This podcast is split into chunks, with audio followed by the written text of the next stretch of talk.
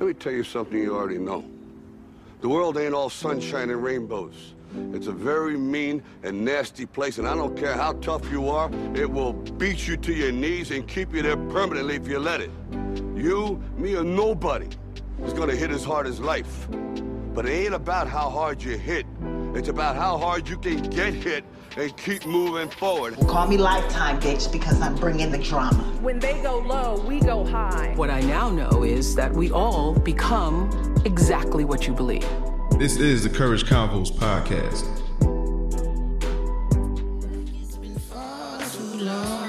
Are we waiting for G? Nah, I think yeah, already rolling? yeah, it's already rolling. Oh, I didn't know that. Why the fuck you didn't tell me? I would have started already. Oh, we should lead it. We should lead us in here. I mean, we can have some background noise. just yeah. All right, what's good, y'all? This is the Courage Convos podcast. I'm your host T, I'm Domino. And on my ride up here, it's so beautiful outside. I was just thinking, you know. I think it's time to bring back the urban therapist. Oh my God, the weather, the weather. The weather is beautiful outside. Snow like is off the is, ground. this is gonna be what the summer is going to like feel like somewhat. mm-hmm. Uh man, This, is- this, might is, a, this is a have to be single for a little while. Yeah. I'm just, I'm just kidding. I'm just kidding. You ain't going no fucking where. nah, this weather's uh, this weather's pretty good, man. So the summer, so I think spring is going to dictate the summer. So either we gonna have a another one indoors, or we gonna be good and gonna be a lot of pregnancies. There's gonna be a lot of wilding out, drunk nights, not sober nights. yeah, no, my friends already told me not to get pregnant um, I mean, this summer, and I, I think I owe it to them to I owe it to them. not get pregnant this Not summer. your body, not the relationship. I owe it to them. Um, so we could just have one last hurrah before you know next year I'm like barefoot and pregnant and all these other stuff. Oh, you already got it planned. Uh, yeah, yeah, yeah, yeah, yeah. Okay. You know, it's, it's about that time. All right, just make sure.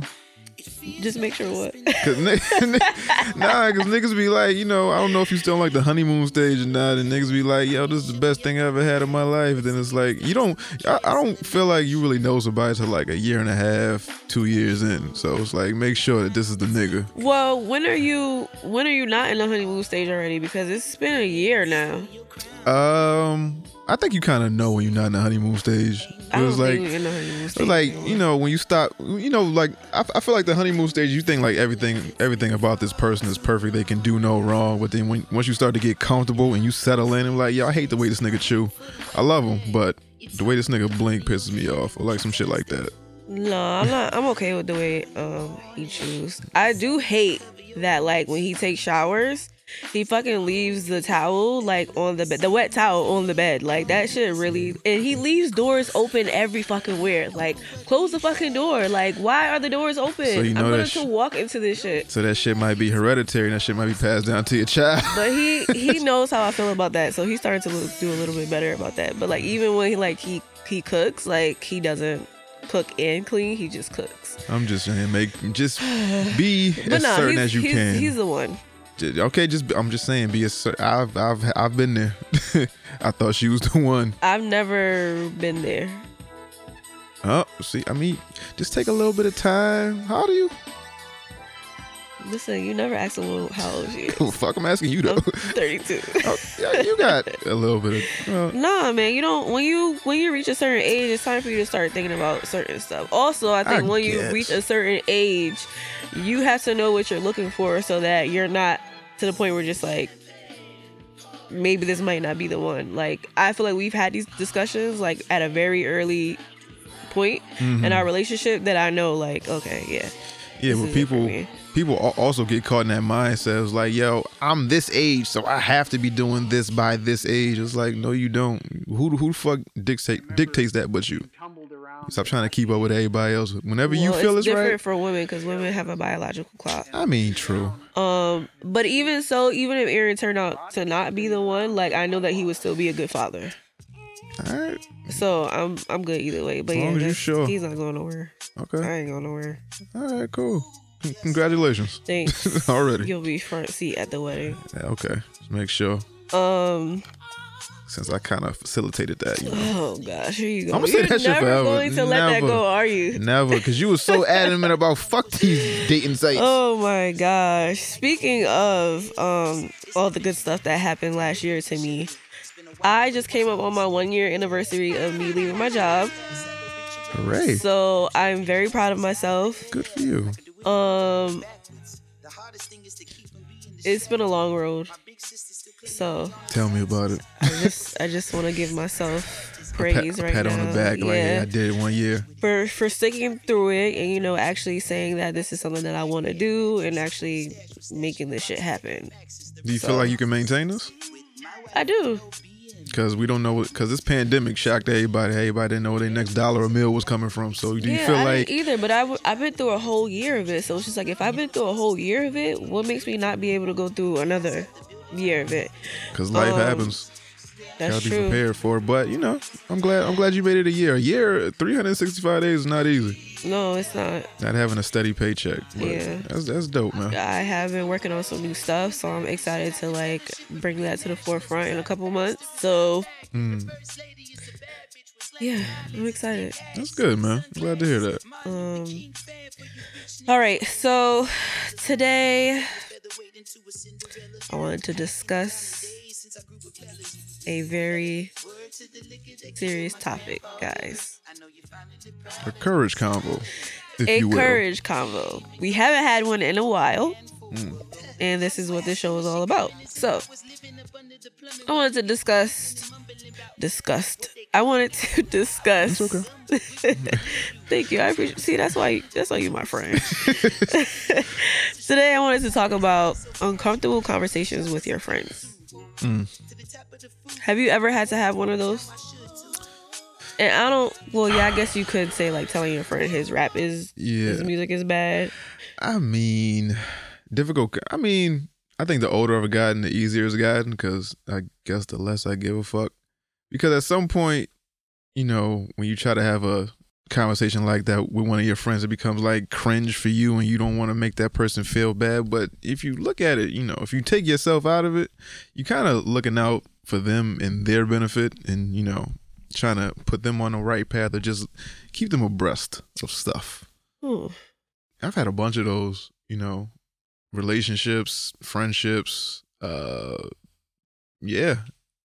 From like little shit like, yo, your breath stank to like, yo, I don't want to talk to you no Okay, more. Okay, let's unpack that. let's let's unpack that, okay? Because how do you tell your friend that their breath stinks?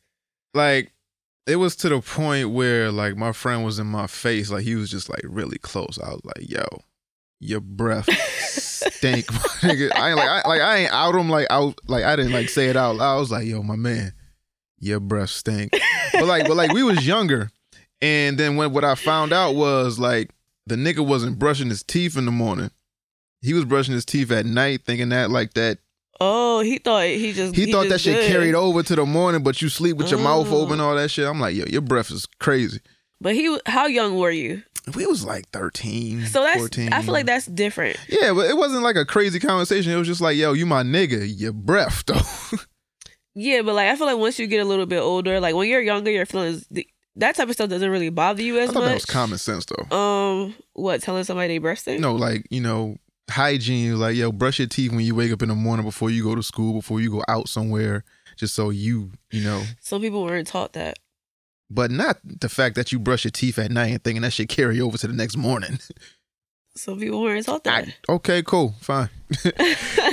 But you know, That's like people taking a bath at nighttime. They don't feel like they have to take a bath the next morning. Some people don't take a bath the next morning. Like, do a quick little wash up. You don't, yeah, you don't gotta, you know, take like 15, 20 minutes in the shower. You do a little quick little five minute wash up, hit the, you know, the T zone, the fucking V zone. the. T zone. Yeah, you know. Yeah, like some some people just weren't taught that. Some people just I don't know. Mm. It's weird, but I feel like when you're younger, that type of stuff doesn't really bother you as much. It's when you get older, and you have to actually like tell people like, "Yo, the path that you're going down right now is not the right path." Um, or even with like relation, I feel like it's easier for me to speak to someone I'm in a relationship with than it is for me to talk to my friends. Like me telling my friends, "Yo, that nigga that you fucking with is not the right nigga." Yeah, because it's hard because you don't know how they're gonna take it. sometimes they're still gonna be fucking with the nigga because nine times out of ten we still do. Mm-hmm. It's not even Um, nine times. Ten times out of ten. Or like, say if your friend is just like an alcoholic Mm. and you see them like going down the wrong path, like how do you tell your friend like, yo, you need to chill on that stuff? At some point, you just gotta let them do what they want to do. You can talk to you blue in the face. You can give them all the help. You could, you know, just be the the shoulder to cry on. You could be the open air. You can lend a hand. But it's just like at the end of the day, they still gonna do what they want to do. They they might take heat.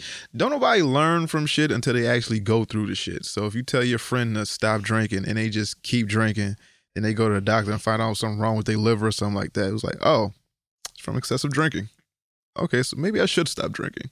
It's not you tell words don't mean as much as we think they do. It's like the physicality of it. Like something has to physically affect you for you to get the point most of the time. But what if it's physically affecting them and they still Then that's the road they choose. They got some bigger demons to fight. It's like this is their coping mechanism. This is their this is their pattern of how they deal with whatever they're going through. So it's just the fact of you can only do but so much. You got to worry about yourself too at the end of the day. mm, I mean, you, you can only tell your friend, be like, hey, I'm noticing X, Y, Z, and I don't think it's good for you.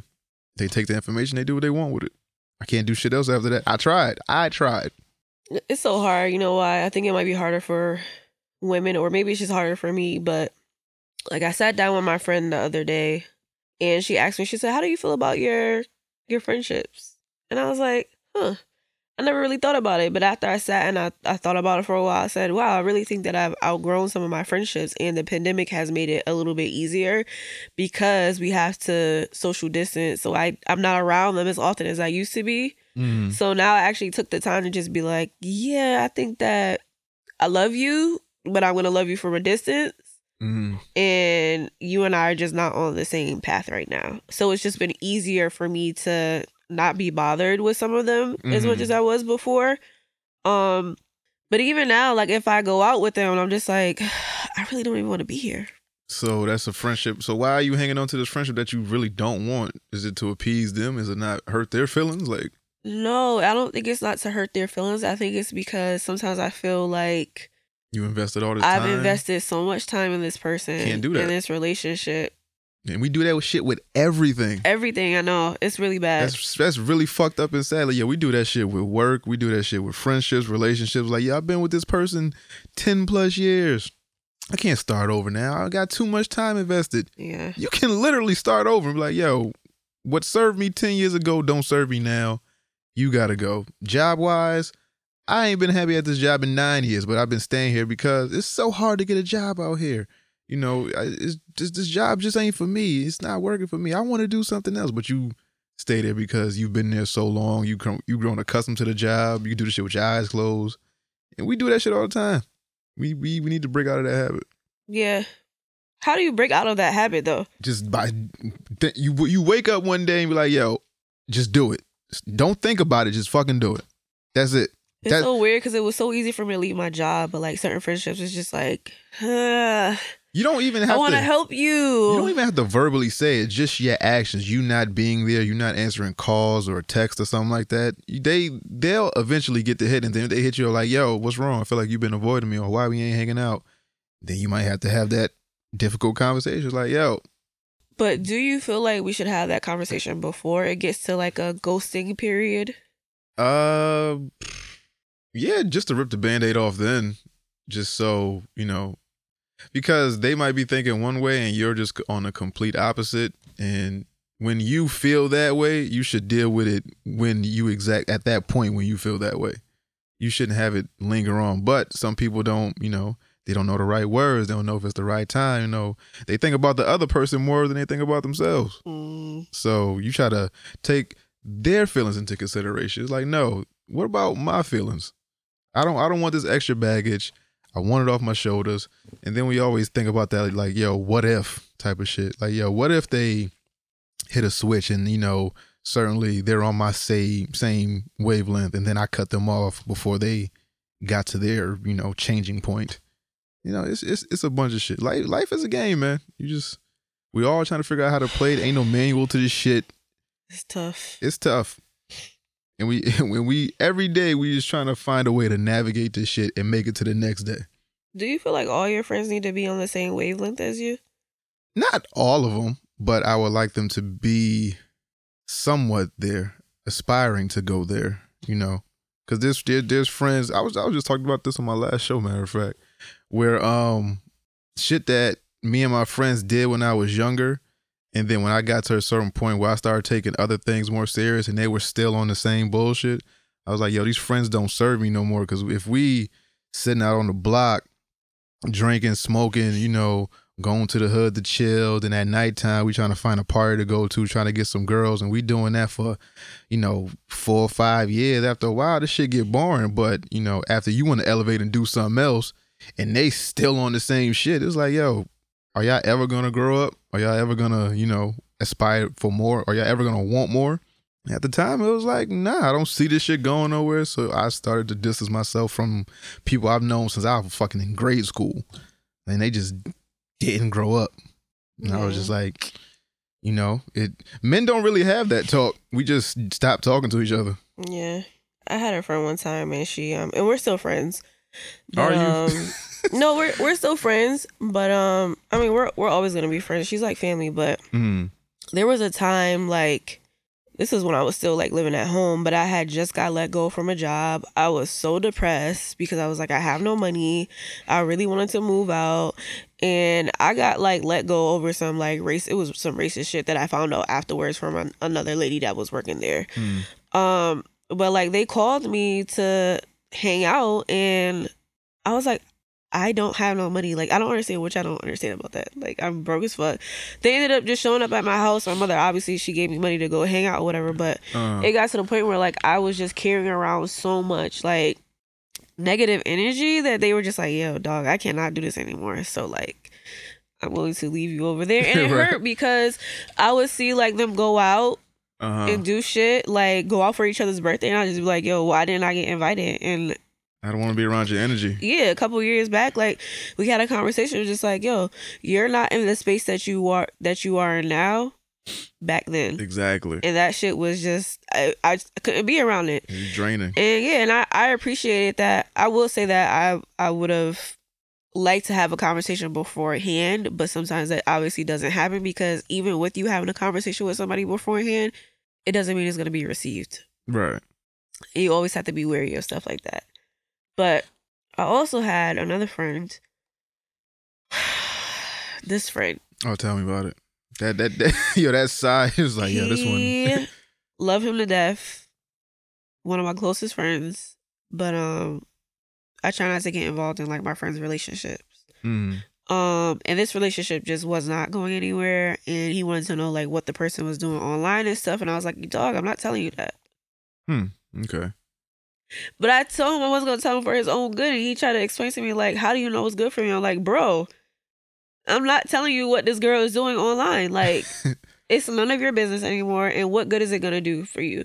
If she's talking about you, you're gonna be upset. If she's not talking about you, you're still gonna be upset. So like, So basically, it was somebody that dated one of your friends, and then they broke it wasn't up. my friend. It was, it was his girlfriend. It was his ex. so you was friends with him first, Yeah, I was friends with him first. and then uh, obviously they dated, and then you became friends with her. We're not really friends. not not friends, but like yeah. acquaintances, like you know her, like you follow her and shit like that. And then they broke up, and you still follow her on whatever. Yeah, I didn't know they broke up until that day though. Yeah. Okay. Got you. Yeah, that's tough, man, because you kind of caught in the middle. So now you don't know what to do. But at, at that point, it's like, yo, I mean, that's different though. Like love shit is different. Where it's like, all right, I know you going through something. You love this girl, you love this boy, whatever the case. You going through something, it'll pass. But it's certain shit that's like ingrained in certain people where they just like they just lack that thing where it's just like, yo, I I'm comfortable doing this, so I'm gonna keep doing this the you know as much as I can for the most time that I can. And at some point, it's like, yo, this isn't. It's it's very detrimental to your to your growth as a person. It's like Mhm. if I'm here and you here and we've been hanging around each other, been doing the exact same things, but it's just like I'm elevating more than you, and you just don't seem to want to grow. I can't have that baggage on me. You just you just can at some point. No matter how how much you love a person, no matter no matter how many years you've known them, you just can't take everybody with you. That's true. You really can't take everybody with you. You- and we gotta stop trying to take everybody with us. Like, That's a fact. Fuck these people. Also. Well, not was mm, not fuck these people. nah, but I mean, it's, it's no hate or animosity. Like, it's it's no hate or animosity, but it's at a point where it's like, yo, fuck these people. My my happiness comes before theirs. That is true. We do need to make sure we put our happiness before anybody else's. Um but yeah, it's just it's always hard, especially when you've known somebody for a long time. So, but I think I'm just I'm to the point right now. I'm just like, you know what? I have so much good things going on in my life right now and every time I talk to you it's just very draining. Like you ever be on the phone with somebody or just talking to them, you're just like, yo, this is a lot. This is a lot. I can't do it. yeah, this is a lot. can't do like like I can I feel the energy draining from my body Yes. with every sentence that you say. Yes. And it's at the point where now if it's like a one time thing or maybe even a two time thing where like somebody's going through something they just need somebody. right. If you're to- having a rough patch, but it's I- like every time you got some drama, it's like, yo, something happened on Facebook, something happened with my mom, something happened with my girl, something. I'm like, dog, maybe it's you. maybe you the problem. You. Change something about you. And don't come to me when you got a problem no more. Cause every time you got a problem, it's it's like if it's like constant, like every week, you just got something to unload on somebody. Nah, man. I can't I can't be there for you no more. Cause you're physically draining me and then that transfers of energy, and then I feel fucked up. Like I can't do that. Mm, look at you talking about transfer energy. But it, it- it's it's true. Like you can That's what a year physically does, guys. but you can physically feel drained talking to somebody where it's like these problems are bullshit for one, or it's just like you constantly have something going on and you're constantly looking for like a help for help or a handout. Yeah. It's like, dog, I I only got Oh, but so got many hands. Yeah. It's only so much I can do, bruh. Let's stick a, stick a pin in that for a second. Not to like try to take over your show or anything, because I know you guys talk about this stuff on your other podcasts, but Hmm. I had a discussion with Babe the other day because obviously we both like to watch Marvel movies. Right. Um, and I I always watch like I'm not even joking. Like every single week, I probably watch um Infinity Wars. I have a problem, Right. but I love that movie so much. So I said, you know what? I'm gonna go back and start watching everything like in in the timeline order. Hmm. Um, but I was we were on the phone and we were talking. I was just like, wait a minute. So were the Infinity Stones like crystals? In sense. Because when you snap your fingers, you're pretty much like manifesting. I mean, every every every stone has a different power. But Yeah, but Yeah. when when Tony snapped his fingers, he got rid of Thanos and everybody else, right? mhm. So did they die or did they go into another like no, they're dead. they're dead? So he manifested it, right? I'd man, I Because when he more like when a Thanos wish snapped granted. his fingers, they didn't die. They just went into another like realm. no, they died. But he brought them back. Yeah, because they went back in time and then they got the stones back, and then I, I guess if you want to call it a manifestation, Because cool. what what keeps them from coming back and saying, "Okay, we're gonna go back and get the stones and we're gonna do this thing all over again"? What do you mean? What stops them? Like, what stops Thanos after after Tony snaps his finger, right? And they're gone. What stops him from saying, "We But- can we can do this"? Thanos died twice. Thanos, because they got the true, Thanos, because they got the that. Thanos from the past, and they got the Thanos from the present time. So they killed present time Thanos. Then they went back in the past to 2013 or 14, and then that Thanos came to the present. Then they killed that one. So basically, Thanos don't exist nowhere. So in every timeline, from now on, he's dead. Like future, he's dead. Present, he's dead. Past, he's dead. Unless somebody decides to bring him back, but you know that's comic books. They people die and come back all the time. I didn't think about that, but I was like, "Huh, the stones are kind of like crystals." Yeah, I mean, yeah, if you, if you if you if you want to put it that way, yes, they're they're, they're crystals. See that, Yeah. guys? Alignment. Alignment. Women gonna find a way to fucking take what we love and just turn it into, oh, you know, Cause it's it's kind of like you use the stones for like each stone that we have, each crystal we have, is for something. Like I mean, Thanos did have a point though with that whole, you know, snapping everybody shit. Nigga had a point what was his point? because he wanted to get he got rid of half of living things in the universe, right? So if you get rid of half of the living things that are in the universe, you have more resources for the other half. So you know, you know how like you know you driving somewhere and it's rush hour, just mad traffic. If you cut everybody in half, ain't no more traffic. It's food for everybody. Everybody got places to live. Animals they run more free. It's like. It's, it's too many people Kinda here like using up too many resources. now. Yeah, it's too many people here using up too many resources. That's how you get pollution and homelessness and hunger and war and all this shit. It's like Thanos kind of had a point, but it's to the point where you snap people that I love that didn't have nothing to do with it. Like you snap kids, Yeah. dogs and shit. Somebody mom is like, my mom had nothing to do with this, bro. But but he didn't he didn't discriminate. He said half. Don't give a fuck who it is, what it is, half. He ain't say half of the bad people. He ain't say get rid of all of the bad people, all He the good people. He just said half. Yeah. Did you watch WandaVision? Hmm? Did you like it? It was cool. It was it, it dealt with more like her trauma and emotion more than actual like action. It was it was it was sad, but the internet's nasty. Internet's a nasty place. What happened on the inter- internet? nah, how you how they try to turn Vision to a sex symbol? What? you ain't see that shit? No. Yo, they tried to turn Vision to a sex symbol. I guess I it was heard, I seen them turn him with a he had a kufi on his head. Yeah, because it, it, it was a it was a scene in there where I guess Vision was looking like Zaddy, and everybody was like all in the uproar. It was like gay men and women. They was like. It, it's it's one scene where he had on like a turtleneck and shit. And I guess he just looked good to everybody, and like the internet went crazy. They turned his name to Vishon. like they gave him like a do rag. They gave him a chain. They gave him tattoos and shit. They did all this wild shit. I'm like, yo, this is a fictional character. First of all, this is a white man in costume. Second of all, this is a fictional character. He's a robot too. so it's like, you know, cool. Y'all y'all want to fantasize? I'm all about fun on the internet, but I love I love my people, but y'all take it too far sometimes. Vishon, that is Vish- funny. That was it was funny as shit. The whole the whole week and everybody was like, "Yo, Vishon," and it was like, "Yo, this nigga's from Wakanda because vibranium come from Wakanda and he's made out of vibranium." So it was like, "Oh shit, Wanda got jungle fever." Um, I did see the other day that they were like, um, Marvel had went to Tyler Perry about um some movies, and he was like, "Well, thank God because nobody wanted to see Madea meets the Avengers." and I was like, you know what? it would have mean, been very bad if he filmed.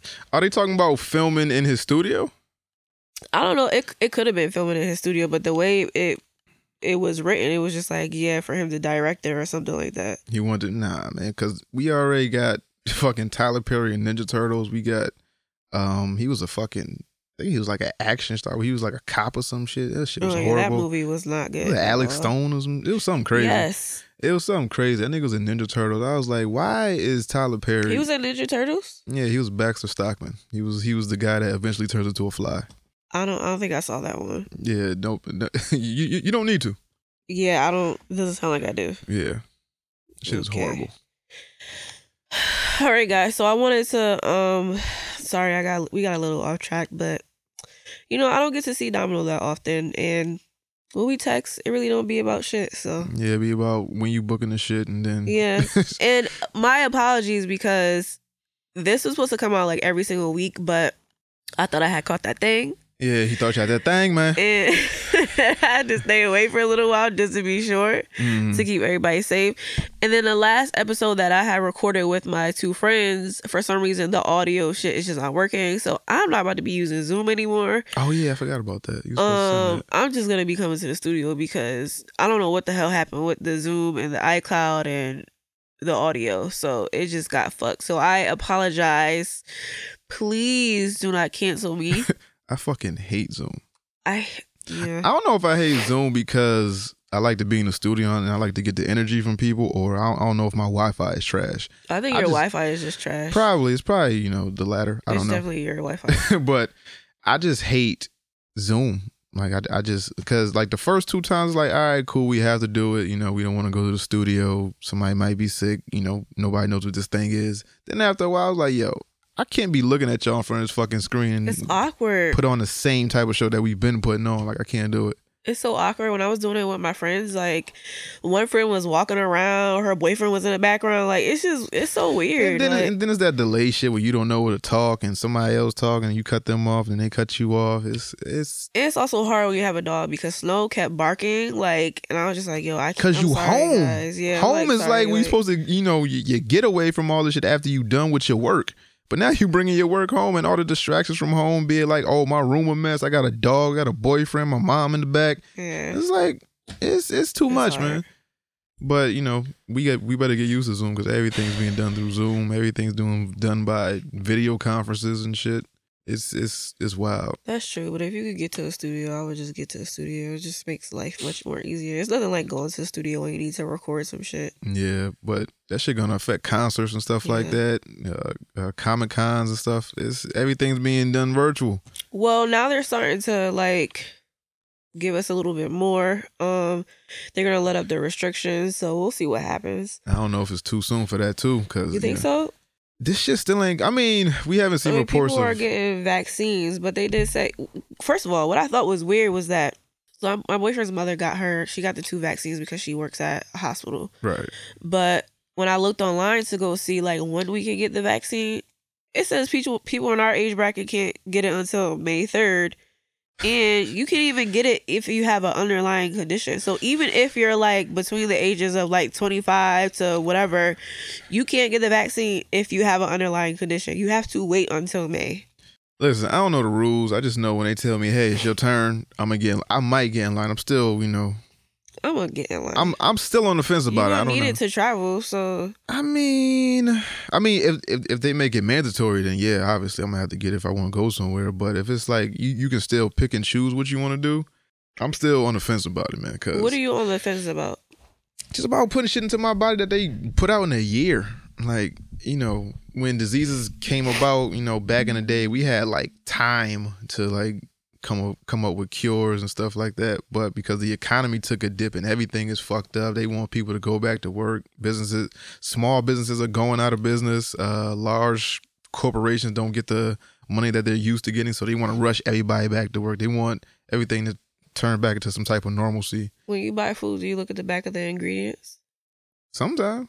when you buy fast food, do you look at the back of do you look at the ingredients No. before you buy it? But fast food is tried and true. I've been doing that since I was four. I know what bullshit I'm putting in my body. My mama gave it to me. I'm pretty sure my mama ain't trying to kill me.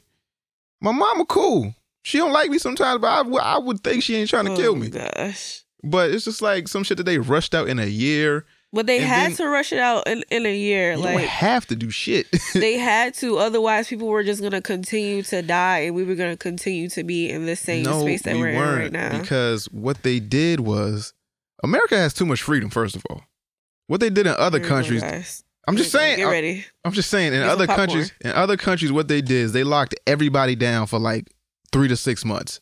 Don't go nowhere. If you need food, somebody will bring it to you. You, go out in sections or whatever the fuck. Everybody was locked down. Nothing was moving, right?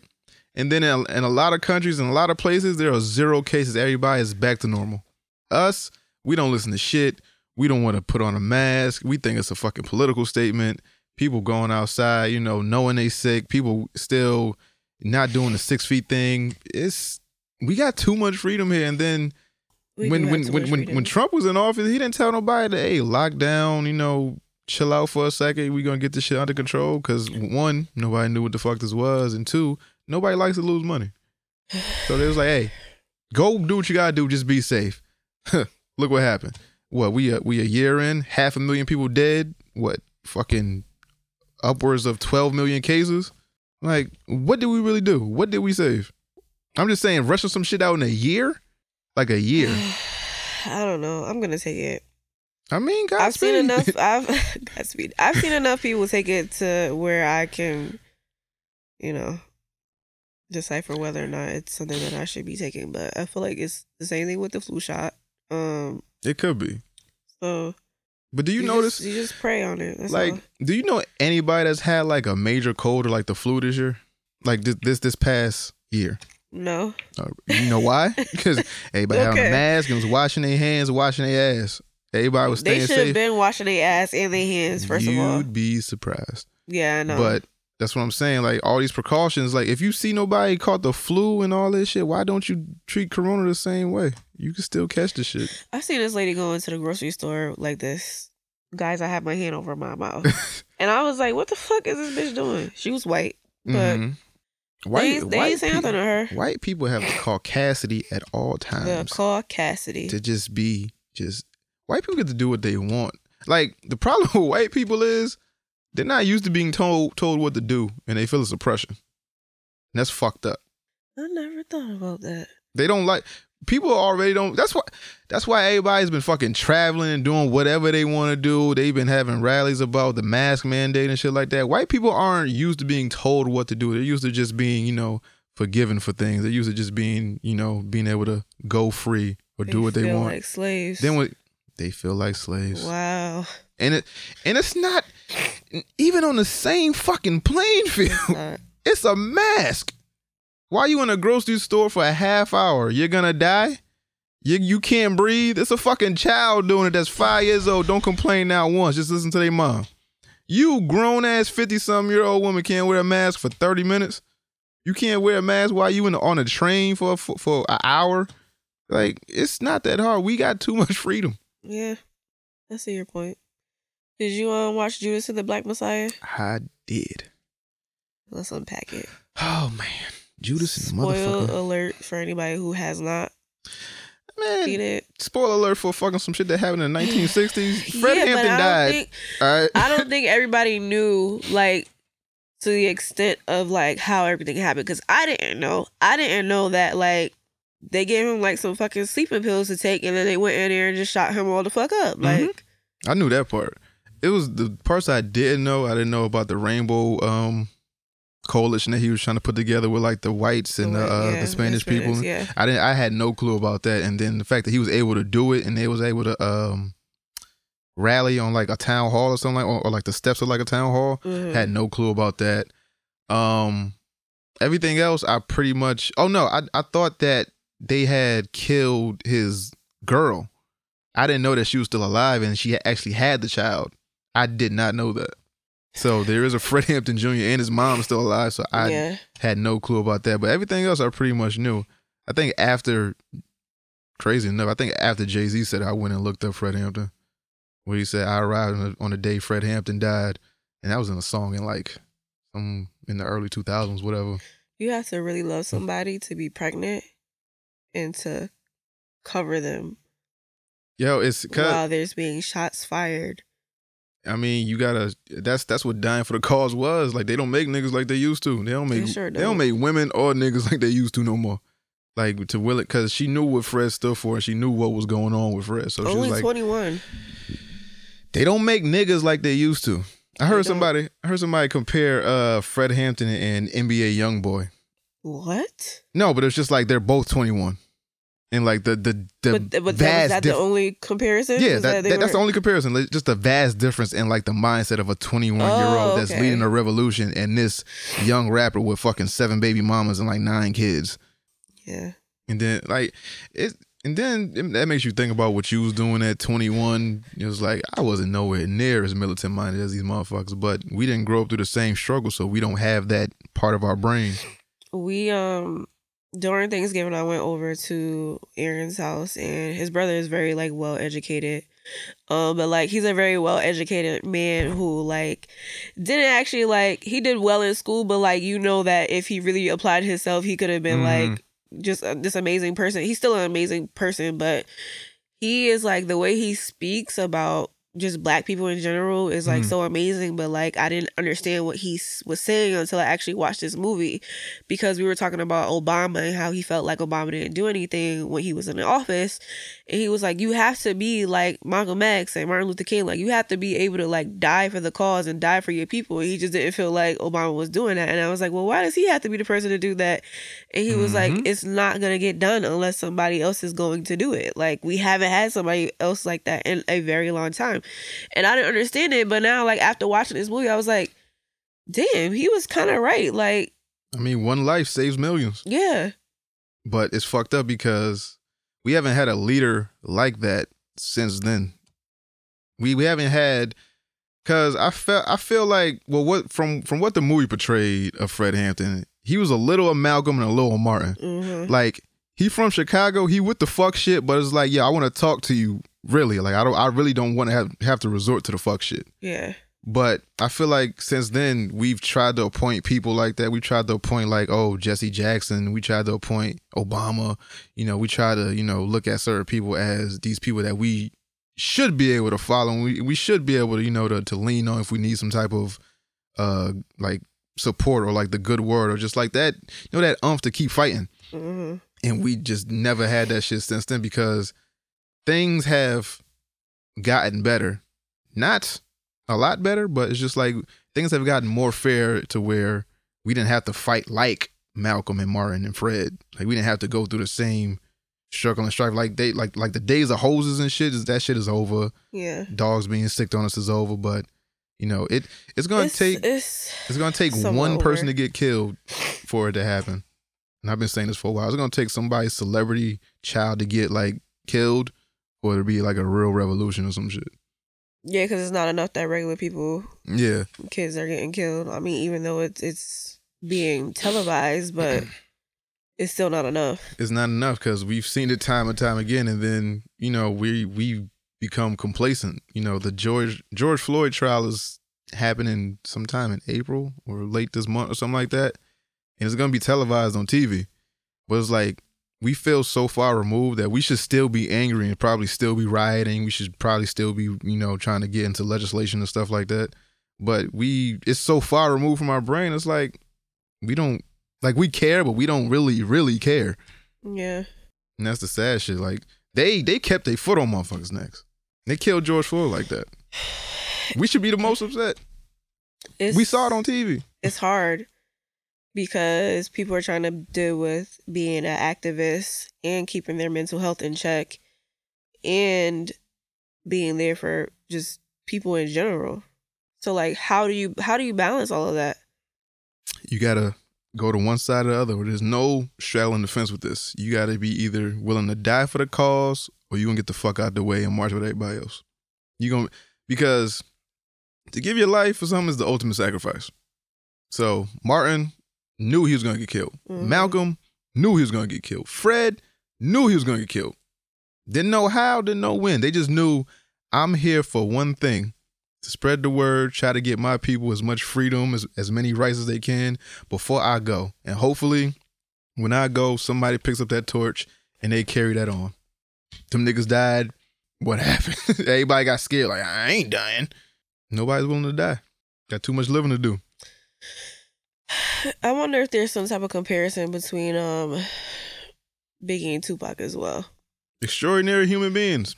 Yeah. 24 and 25 when they died. And even Nip. 33 when he died. They when life life has a funny way of taking our orators Yeah. and killing them or silencing them. Either they put them in jail or they wind up dying. I'm not saying it's all all is conspiracy. Nip was just some hip, some hood shit that went wrong. Uh, Biggie and Pac was some gang shit that went wrong. I don't think it was like a conspiracy from the white man to kill him and shit. But it's just the fact that every time we get a voice, we be like, "Yeah, that's the one," and then and then, and then they get snuffed out. We can't we can't win at this point. We just need we need somebody to to finish the job. Then you can move on. What does that somebody look like? I really think it's That's loaded somebody. I, I really think it's somebody white. You think so? I don't think we can fight our own battles. We like it's impossible for the oppressed. It's, it's impossible for, for the oppressed to fight oppression and win. We've been trying. It's not working. So we need another way. So we- we need somebody that's that has the power and the skin tone to actually speak up on these issues that we've been ranting and raving about since damn near we got here. And for him to put those things in action. I'm not saying he has to be like down with the brothers. I'm just saying just know right from wrong and just speak truth to power. It's not it because we've been doing it. We've been getting killed. We've been getting shunned. We've been putting, been put in jail. Yeah. We we've been trying this shit for so long. We need something else. But who's gonna be that white person to be ousted? You're gonna be outed by your people and then have to be accepted by a whole new whole nother group of people, gain their trust, and then fight the cause. it's it's a hard battle that nobody wants to take, but I think that's what has to happen. Hmm. It's not it's not gonna happen no other way. I don't know how I feel about that because I feel like here we go again with another white person trying to save black people. We can't fix the problem that we didn't start. Yeah. How the fuck we gonna fix racism and oppression where we're the ones being uh profiled and being oppressed? We can't fix this. But they're they're trying to do that now. So these corporations and even That's like pandering. some people would say is them trying to fix the problem. It's bullshit. You know what I mean? Cause they didn't do start doing this shit till after something happened. They didn't start doing this shit till after the George Floyd shit happened. Then you see all these companies acknowledging women. They, Cause they wrote, they went down a checklist like, all right, what the fuck offends people? All right, gender equality, racism, LGBTQ issues, uh, fucking animals, like, like whatever the fuck. They just went down a checklist of shit like, all right, we gonna get in front of this before something happened, so it looked like we was, you know, always with y'all. Now they want to represent people on like different websites during Black History Month. They want to.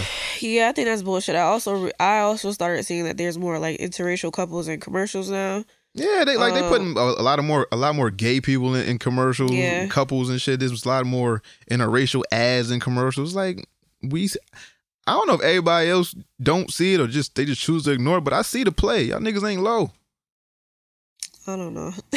I don't know this, either. this shit this shit be making me angry sometimes because like I feel like white people like so I, I we had the unapologetically radical conference. hmm It was amazing. The majority of the people that were in attendance hmm were white people. Right. And I just feel like black people need to be a little bit more involved hmm because these white people will come to these events like this and they'll soak up all the energy that's in here. But like what are they doing afterwards? Are you Mhm. just going to these type of things to just be like, oh yeah, I was there, it was such a great event, blah blah blah blah blah. Mhm. What are you doing afterwards? The same thing with these companies. Like you're putting out all this information, you want to give back to people, but are you doing this on a like consistent basis? Like is this a every year thing, or every month thing, or is it just just for the now? Like yeah. I mean, is is bullshit because I've I've been in situations where like I've I've been at jobs and I've said, hey, I remember this one time this lady said to me at my last my the last the last job I just left. mm, She thought it was really funny, and she said, "Hey, you want to hear a story?" And I was like, "Yeah, sure." She was like, "Now her son is like in his fifties now. This lady was an older lady. She said she was white, and she said." One time when my son was younger, um, he came home and said that this girl had been um been bullying him and I told him to just make fun of her. So he came home the next day and was like, Ha ha mom, I told her that she had railroad tracks on the top of her head. And I looked at her and I said, that's pretty racist. What?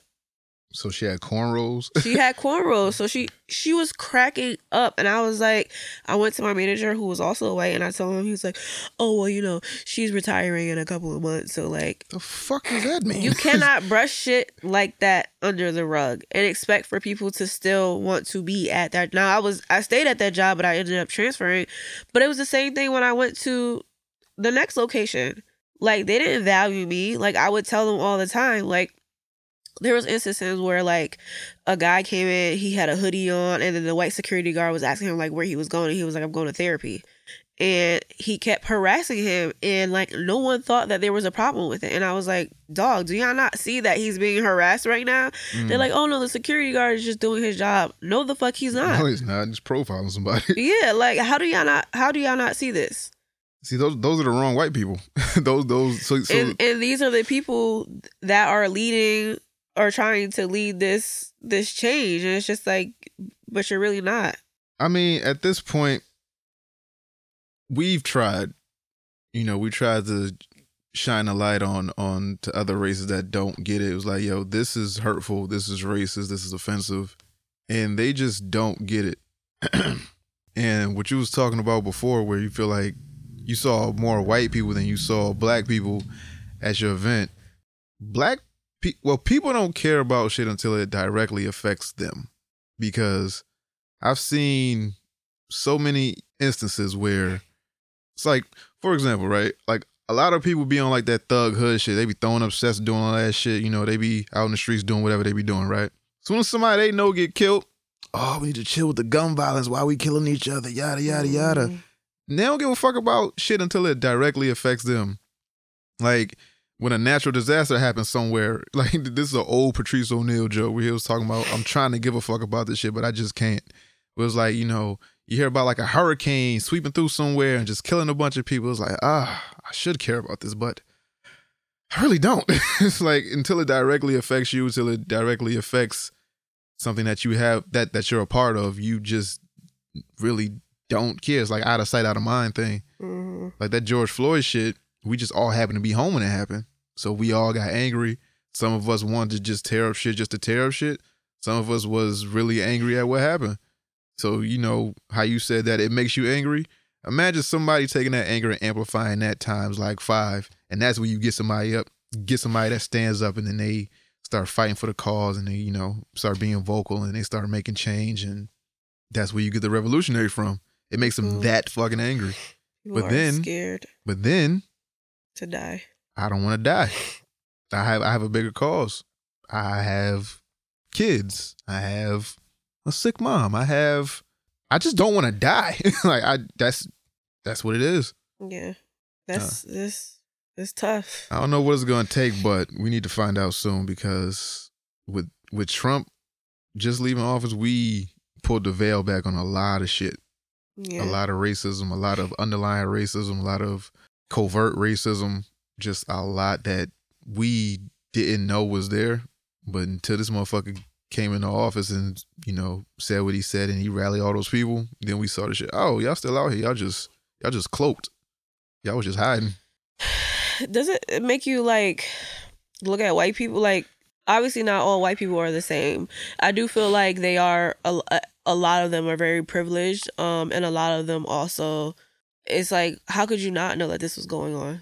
How they- could you, how could you not see this? white people grow way different than us. I, I feel like all the time, there's like we have two different internet services. Like it's a white internet and black internet, and I don't know where the fuck like white people never cross over to ours. But the way we grow, we're always exposed to different types of people. Like early on, I was exposed to Spanish people, Asian people, Haitian, Jamaican, you know, all these different different races, like this whole melting pot of people a lot of people the, the white people that we run into they stay secluded to just white people. They don't really run into people of different races in schools shopping markets sporting events where, wherever the fuck in everyday life they don't run into black people. So when they grow up like that and then they get into the real world they just think they can live their normal white life the same way with everybody else. And it don't happen like that. Like like they'll see somebody with fucking dreadlocks and want to touch my hair get the fuck Don't away from me. my- don't touch me. Don't even get me started on that. it's it's they it's rooted in ignorance. And Yeah. some people learn but like like it's trial by fire sometimes. Some people don't want to learn. Sometimes it's trial by fire. You're just put into a, a situation and you're forced to adapt and learn right on the spot to know that's not right that's offensive that's racist. And they didn't know.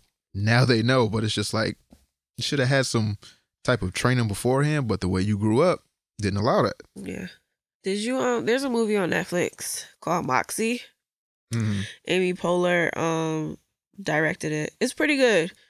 Um so it's basically about like there's these high schoolers and there's this list that happens where the guys make a list of like all the girls so it's like best ass, best rag, blah blah blah. Mm. And Amy Poehler's daughter gets so upset with this list that she decides to make like a magazine, almost starting like a revolution. Mm. Um, but she stays anon- anonymous, and um, an- a lot of girls were like reaching out to her, um, basically just saying like I need help, I was raped or whatever. Mm. And at the very end, she, you know, she her best friend takes the fall for being Moxie Mm.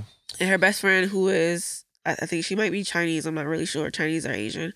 Um she said you're very privileged because there's a lot of things that you're able to do as a white woman that I'm not able to do. Mm.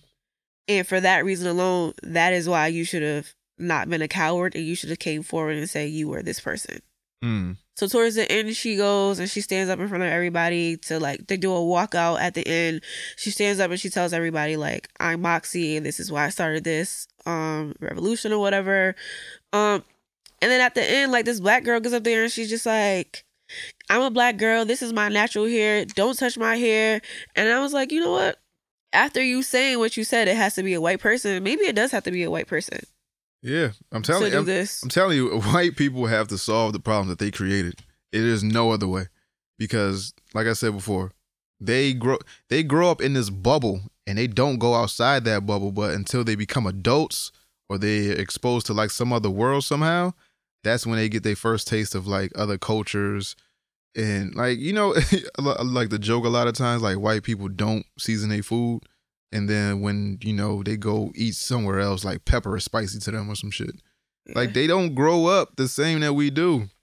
We're exposed to way more. yeah. Some of it traumatic, some of it actually helps in real life. Like we learn how to talk to people. We learn how to, you know, just just normal kid shit that you learn as a kid. Like they don't learn that shit. They don't like Well, they, I mean, they, they never had to. Like, they, they never, never had to. Their parents never had to tell them, like, because your name is Apple, like, you're going to get so many people are going to look at you, or, Mhm. you know what I mean? Like, they, they've never had to experience stuff like that. So Right. it'd be interesting to, to sit down with, like, a white person and just be like, what are some of the things that your parents taught you when you were very young? Like, did they have to tell you, like, don't walk the streets with, like, a hood on your head? Like, these are things that you Mm. guys never had to experience, and it's just Yeah, it's it's fucked up. it's always gonna be fucked up until somebody changes it. I don't I don't, I don't know if it's the news too, because the news is part of that stigma of black people are scary. We do this, like we shoot people a mile a minute, we rob, steal, do all this shit. Like not all black people are fucking hoodlums and criminals and drug addicts and ball players and you know rappers and all this shit. That's Like, a fact. like people do mad other shit. It's just that's another thing too. TV. When you when you're white and you're in that bubble, and all you have is TV, and the TV gives you the universe. They give you a a stereotype of any race. Like all Chinese people will get that mad. They know karate. All black people jump high, play basketball. All women, you know, are you know helpless and you know they belong in the kitchen. Like whatever the fuck. Like they get all that shit from TV. I was um I was at Taco Daddy over the weekend. And shout out to Daisha because Daisha was there. If anybody who knows who knows who that is, beautiful girl. Daisha, I um I was using the bathroom. I didn't know this was Daisha at the time. Using the bathroom, and I overheard this white girl saying, "Oh my God, you are so pretty. Uh, you look like somebody, but don't get offended when I'm going to tell you who you look like." and Oh, she goes, Who? I'm not gonna get offended. She's like, You look like Saweetie. And then she was like, Oh, thank you, I appreciate that. uh, But I'm like, dog, Daisha, Daisha is beautiful, but she Uh-huh. looks nothing like Saweetie. what's your Instagram? I don't know. Let me let me let me see. But Hmm. she um let me see if I can send it to you. She looks nothing like Saweetie, right? But I, I'm just like, wow, do y'all really think that like We all look alike. we all look alike? Because Yeah, this pretty much. this is it's crazy. It's it's because they have nothing to assimilate us to. Nah, she's pretty, but she looked nothing like Saweetie. She looks nothing like her. I'm just like, did you because she had a wig on and like her makeup was done? Did that make you feel like she looked like her? Like yeah, light skin, had a wig on, whatever, that's it. makeup. Yeah, to her, it's like, yo, that's the only light skinned black person I see in social media or on TV is Saweetie. So you know what? You like Saweetie. I remember this white girl told me that I look like Remy Ma, and I was like, what? Nigga, when I had uh, cornrows, nigga said I look like Ludacris. I don't look nothing like, because I had braids, I look like Ludacris now. I, I look like every nigga with braids now. I look like Luda, I Oh, look like my Nick Cannon, I look like, I'm like, yo, what the fuck is wrong with y'all? I don't know. I don't know. I did have a white girl on the mall say, a- ask me if I was somebody, like somebody famous. I was like, nah. I was like, all right. Kind of, kind of boosting my confidence for the day. I was like, I look good today. I look good today. I look fucking amazing today. Why do they? I don't even understand why they think that that's okay. Why can't you just no tell better. somebody they look beautiful, Like instead of telling them that they look like somebody? They don't have. So you know certain skills that we grow up with as black people, like as black, like younger growing up. I learned how to talk to people because when I talk crazy to somebody, he punched me in my face. I knew how to talk to people from now on to not get punched in my face. So you white say they peop- gotta get punched in the face. that wouldn't that wouldn't hurt. It would hurt them, but it wouldn't hurt the situation. But I'm just saying they don't grow up learning just certain things. They don't they don't realize that like them trying not to be racist is them is, is being racist. Yeah. Like they they take cues from I guess social media or what they hear third party and then they try to use that in public. It just never goes over well. Like we learn they they just learn way different than us and they weren't learn way later than us. Like we know how to deal with white people, they don't know how to deal with us at all. It's a lot of times with with cops how they send these fucking white police officers from wherever the fuck they from, like Upper Connecticut or like Manchester, like, like wherever the fuck, some affluent white neighborhood, and, they, and then they become cops, and then they, and then they got to patrol a fucking ghetto or some type of hood, and then you don't know nothing about black people. So all you know is you just see poverty, you see. Everybody looks like a fucking criminal, and it's And like you don't. scared to be in and then you scared, and so then what shoot. happens? What happens when? Thank you. you. When you get scared, your first reaction is to shoot. You don't know nothing about the neighborhood. You don't know nothing about these people. You just assume. You just know what you say on TV and what somebody else told you. That's it. Yeah. It's it's. We can't fix the problem. we can't. We need white people on our side. Just learn. Just know right from wrong. Know what we've been going through. Ask ask somebody. Do your research. Do your googles. It's not that fucking hard. And it's all there. Like Everything is it's accessible all there. from the earliest the earliest sight I've seen of racism was Rodney King. And I knew then something was wrong. So Rodney King was beat up by white cops and it was filmed by an Asian man. hmm So I'm like, something's wrong here.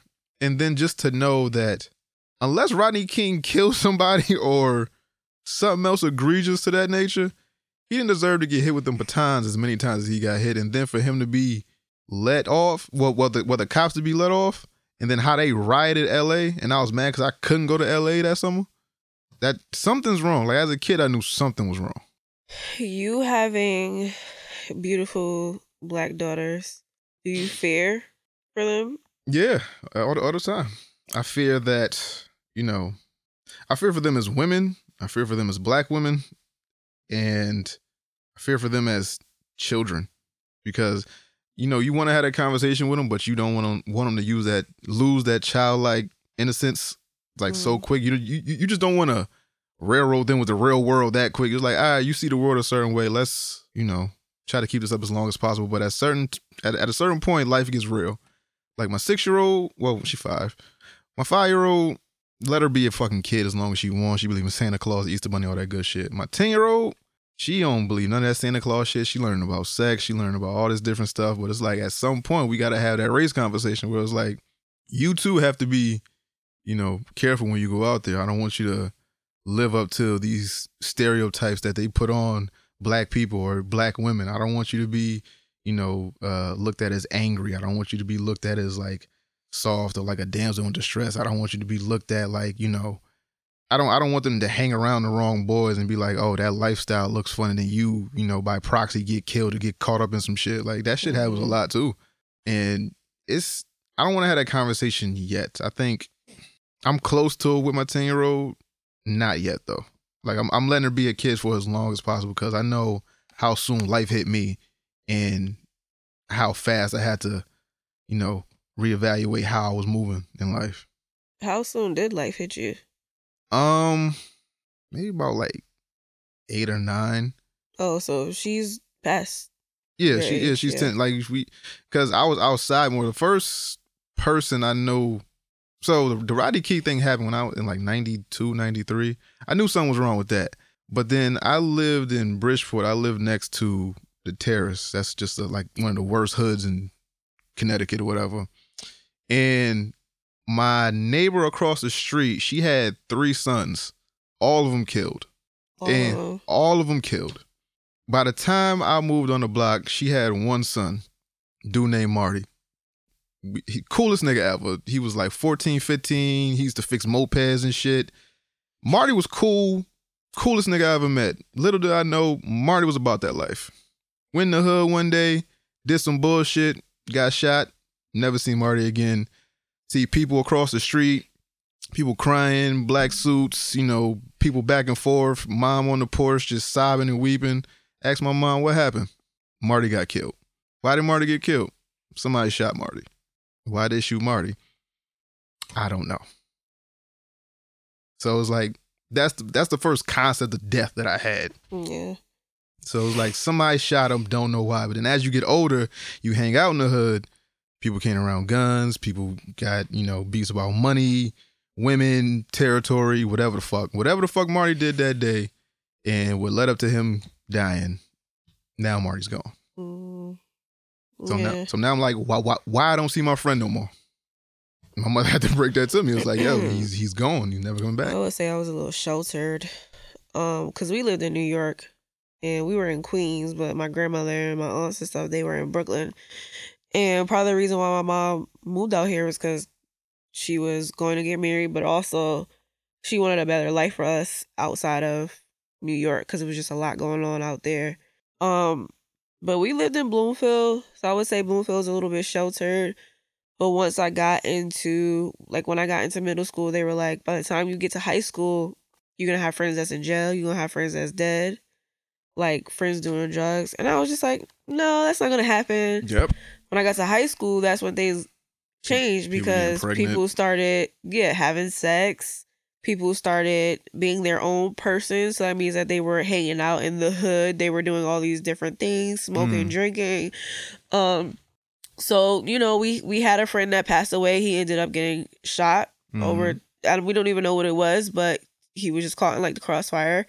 He got shot. The whole school heard about it. That was just a, a terrible thing. The next day, everybody was at school fucking sobbing. You know what I mean? Like Yeah.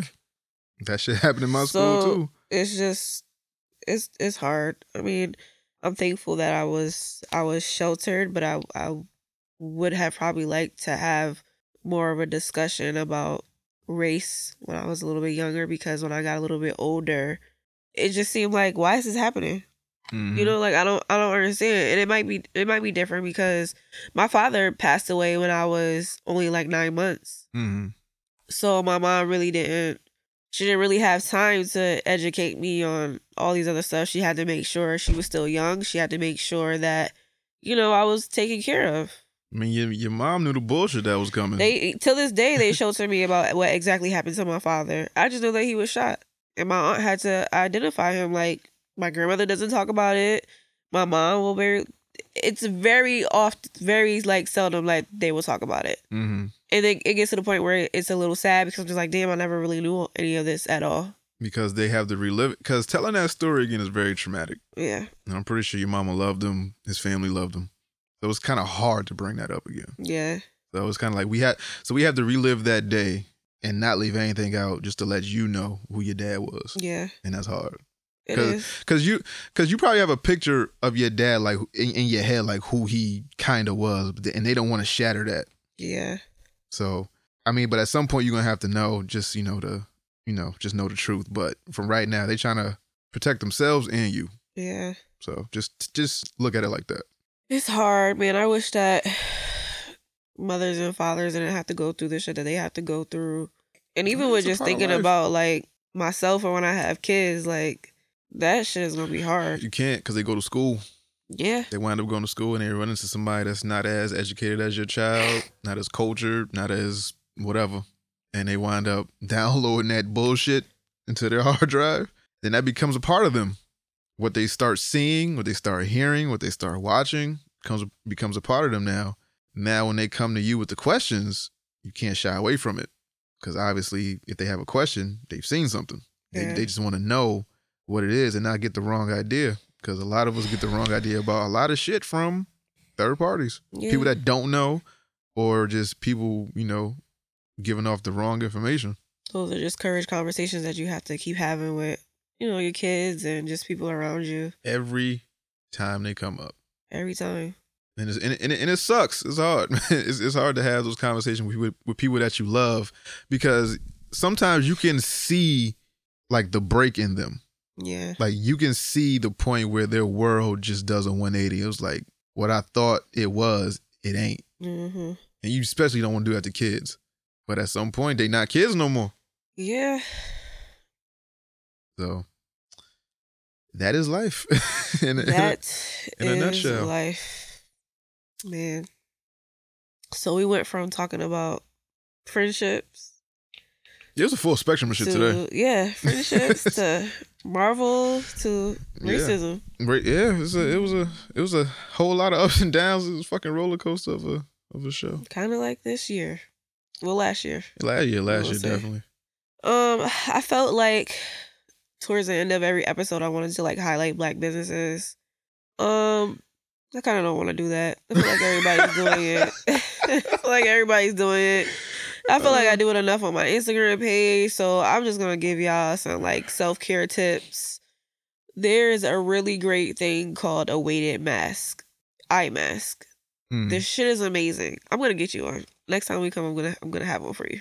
Okay, I'll take it. It's fucking amazing because it's like it's obviously satin on the on the side that you put for your eyes, so you know you, you your skin doesn't get damaged or anything. Mm. But it's weighted, so it helps with migraines and it helps you fall asleep faster. You can get it either like one that you can warm up, one that you can put in the freezer, so it's cold. Hmm. It's amazing. When I tell you, like every night before I go to bed, I put this on. I'm knocked out within five minutes Oh shit.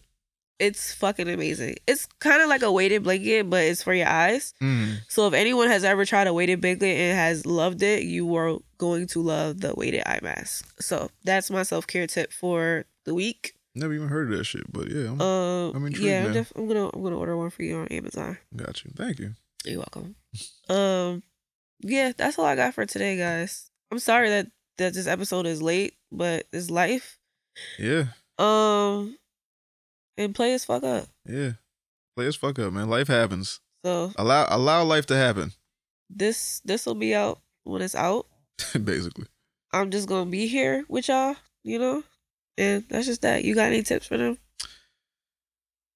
Uh tips for y'all.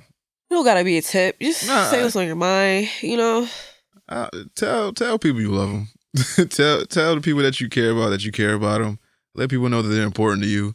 Because at this point in life, I don't know the age range of everybody, but a lot of shit has been happening to people. I've been seeing a lot of people my age get like cancer. I've been seeing people younger than me die from things that I thought old people died from. I've been seeing a lot of death, and that's been weighing on me heavy too. So, you know, your parents are getting older, you know, a lot of your your elders are, you know, they don't have that much time left. Just tell people that you love them, you care about them, you appreciate them. Um, just text text text your friend that you know you haven't talked to in a while. Just see if they okay. You know, even even if y'all are are not on the best of terms, just like hey, you know, yada yada. I'm just checking checking to make sure you good. Just check on people, love on people. People need it more than you know. You might you might make somebody day. yeah, you made my day the other day. I You checked on me. Yeah, remember? Oh, oh, yeah. I was like, damn, it's been a little lonely. Like, he was like, your boyfriend here? I'm like, I talk to him every single day. It's just not the same. Like, oh, okay. but yeah, yeah, man, that's what I try. To, I try to check on people, man. I just try to say, yo, what up? You, you good? You know, I ain't I ain't trying to have no long drawn out convo. I just want to make sure you good. Everything good. I Yeah. love you. Peace. That's it. all right, y'all. We'll see y'all. See y'all whenever. See y'all whenever. Yep. Later. That's life. That's life. That's what all the people say. You're riding high in April, shot down in May. But I know I'm gonna change that tune. When I'm back on top, back on top in June. I said that's life. That's love.